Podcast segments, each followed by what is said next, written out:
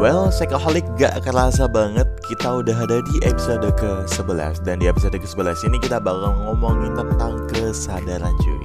So, take a seat and enjoy this podcast.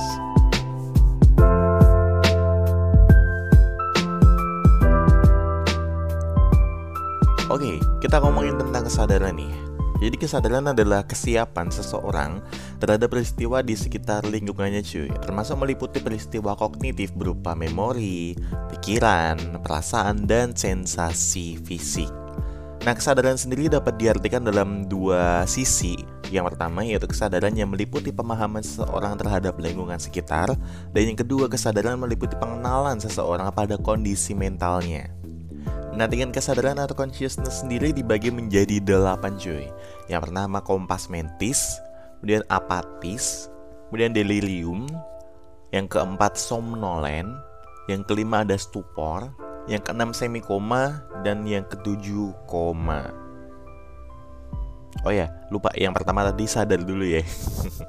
Jadi ada kesadaran, ada kompas mentis, ada apatis, delirium, somnolen, stupor, semikoma dan juga koma. Nah, uh, kesadaran sendiri dapat diukur dengan berbagai metode cuy. Yang pertama ada GCS atau Glasgow Coma Scale. Ini itu digunakan untuk mengukur atau menentukan derajat cedera pada kepala. Dan yang kedua ada AVPU. Jadi um, pasien akan diperiksa apakah dalam kondisi sadar, alert, dengan merespon terhadap verbal atau merespon dengan rangsang nyeri atau pain atau tidak sadar dan tidak merespon secara verbal ataupun rasa nyeri. Jadi kayak ini tuh alat ini atau metode ini digunakan untuk ngetes apakah si subjek ini dia tuh waspada apa enggak nih? Dia itu bisa menerima respon rasa nyeri apa enggak nih? Itu saya namanya AVPU alert verbal pain U-nya kayaknya unit deh Tapi kayaknya nggak tahu deh apa deh Kayaknya unit deh. Oke kita lanjut ke ACDU jadi kalau AVPU tadi berkaitan dengan respon verbal dan juga pain Nah ACDU ini mengenai tentang confusion dan juga drowsiness.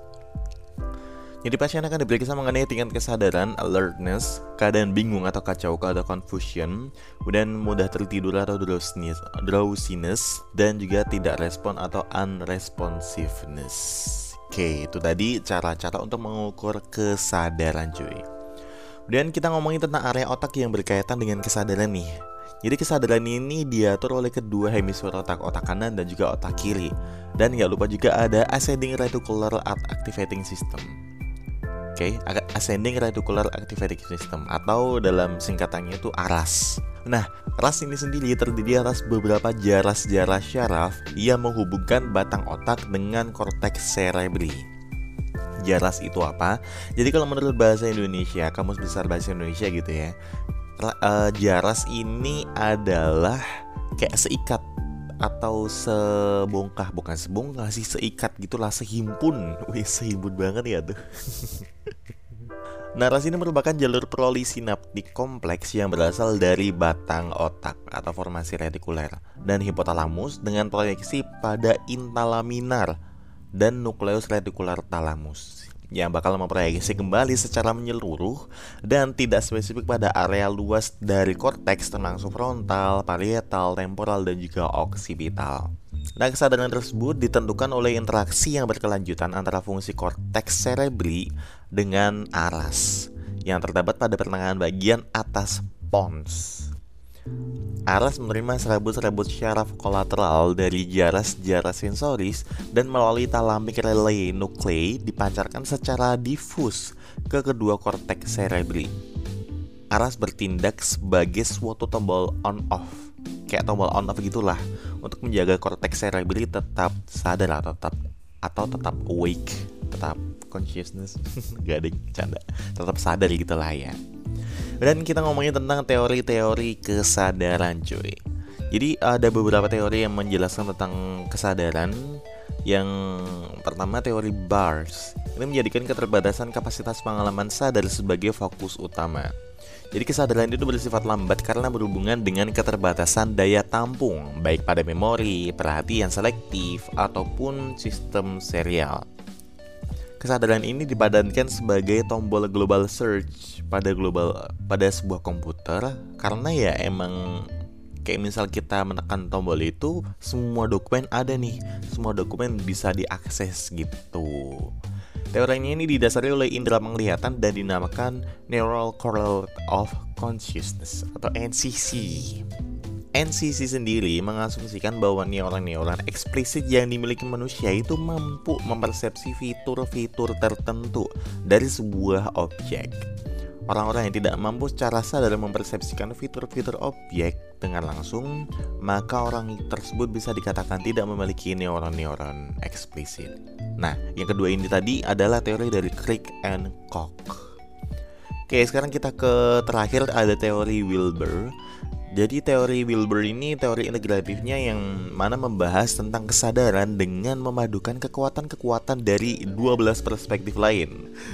12 mantep banget. Ada ilmu pengetahuan kognitif, introspeksionisme, neuropsikologi, psikoterapi, psikoterapi individual, psikologi sosial, psikiatri klinis, psikologi perkembangan, kedokteran psikosomatik, keadaan kesadaran khusus, tradisi timur dan kontemplatif, juga kesadaran menurut pendekatan kuantum, serta tenaga dalam. Oke, okay, kalau misalnya kita ngomongin tentang kesadaran, terus um, kita kan eh, seperti yang kita tahu bersama bahwa stimulus di luar itu banyak banget lingkungannya di, dari lingkungan kita gitu dan yang udah gue bahas juga di seleksi atensi kemarin kita nggak mungkin untuk memproses semua dan kita juga nggak mungkin untuk mikirin satu-satu nih. Kayak misal yuk nafas yuk. Nafas harus diatur manual detak jantung manual kerja kerja usus juga manual. Kan nggak mungkin banget. Makanya ada yang disebut dengan proses-proses otomatis. Nah, hal yang ikut berperan pada proses-proses otomatis kayak gitu um, ada dua, yaitu memori implisit dan juga metakognisi. Jadi memori implisit adalah memori yang memengaruhi kerja tubuh secara tak sadar berdasarkan pengalaman kita sebelumnya. Jadi kayak misal kita harus jalan gitu, kita nggak usah mikir lagi nih kaki kanan dulu atau kiri dulu. Kalau misal kita makan, hmm, makan pakai sendok tangan kanan dulu atau tangan kiri dulu gitu, nggak usah mikir ya karena secara memori implisit ini udah disimpan, udah ada datanya dan kita udah tinggal jalanin aja gitu. Dan yang kedua ada metakognisi, ini bagian kemampuan diri memonitor pengetahuan diri berdasarkan pengalaman. Nah, sistem metakognisi. Nah, sistem metakognisi terdapat dua jenis monitoring, yaitu monitoring yang bersifat prospektif dan juga retrospektif.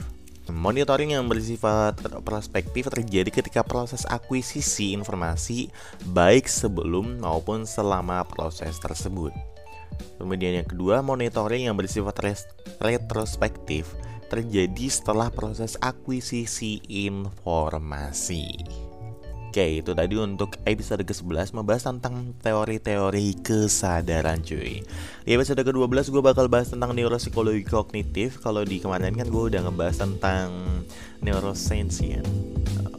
Neuropsikologi kognitif, neurokognitif ya pokoknya itulah. Nah sekarang kita bakal bahas tentang neuropsikologi kognitif. Tapi di episode ke-11 gue pamit dulu and see you next time Stay safe, stay healthy, gue pamit. Bye now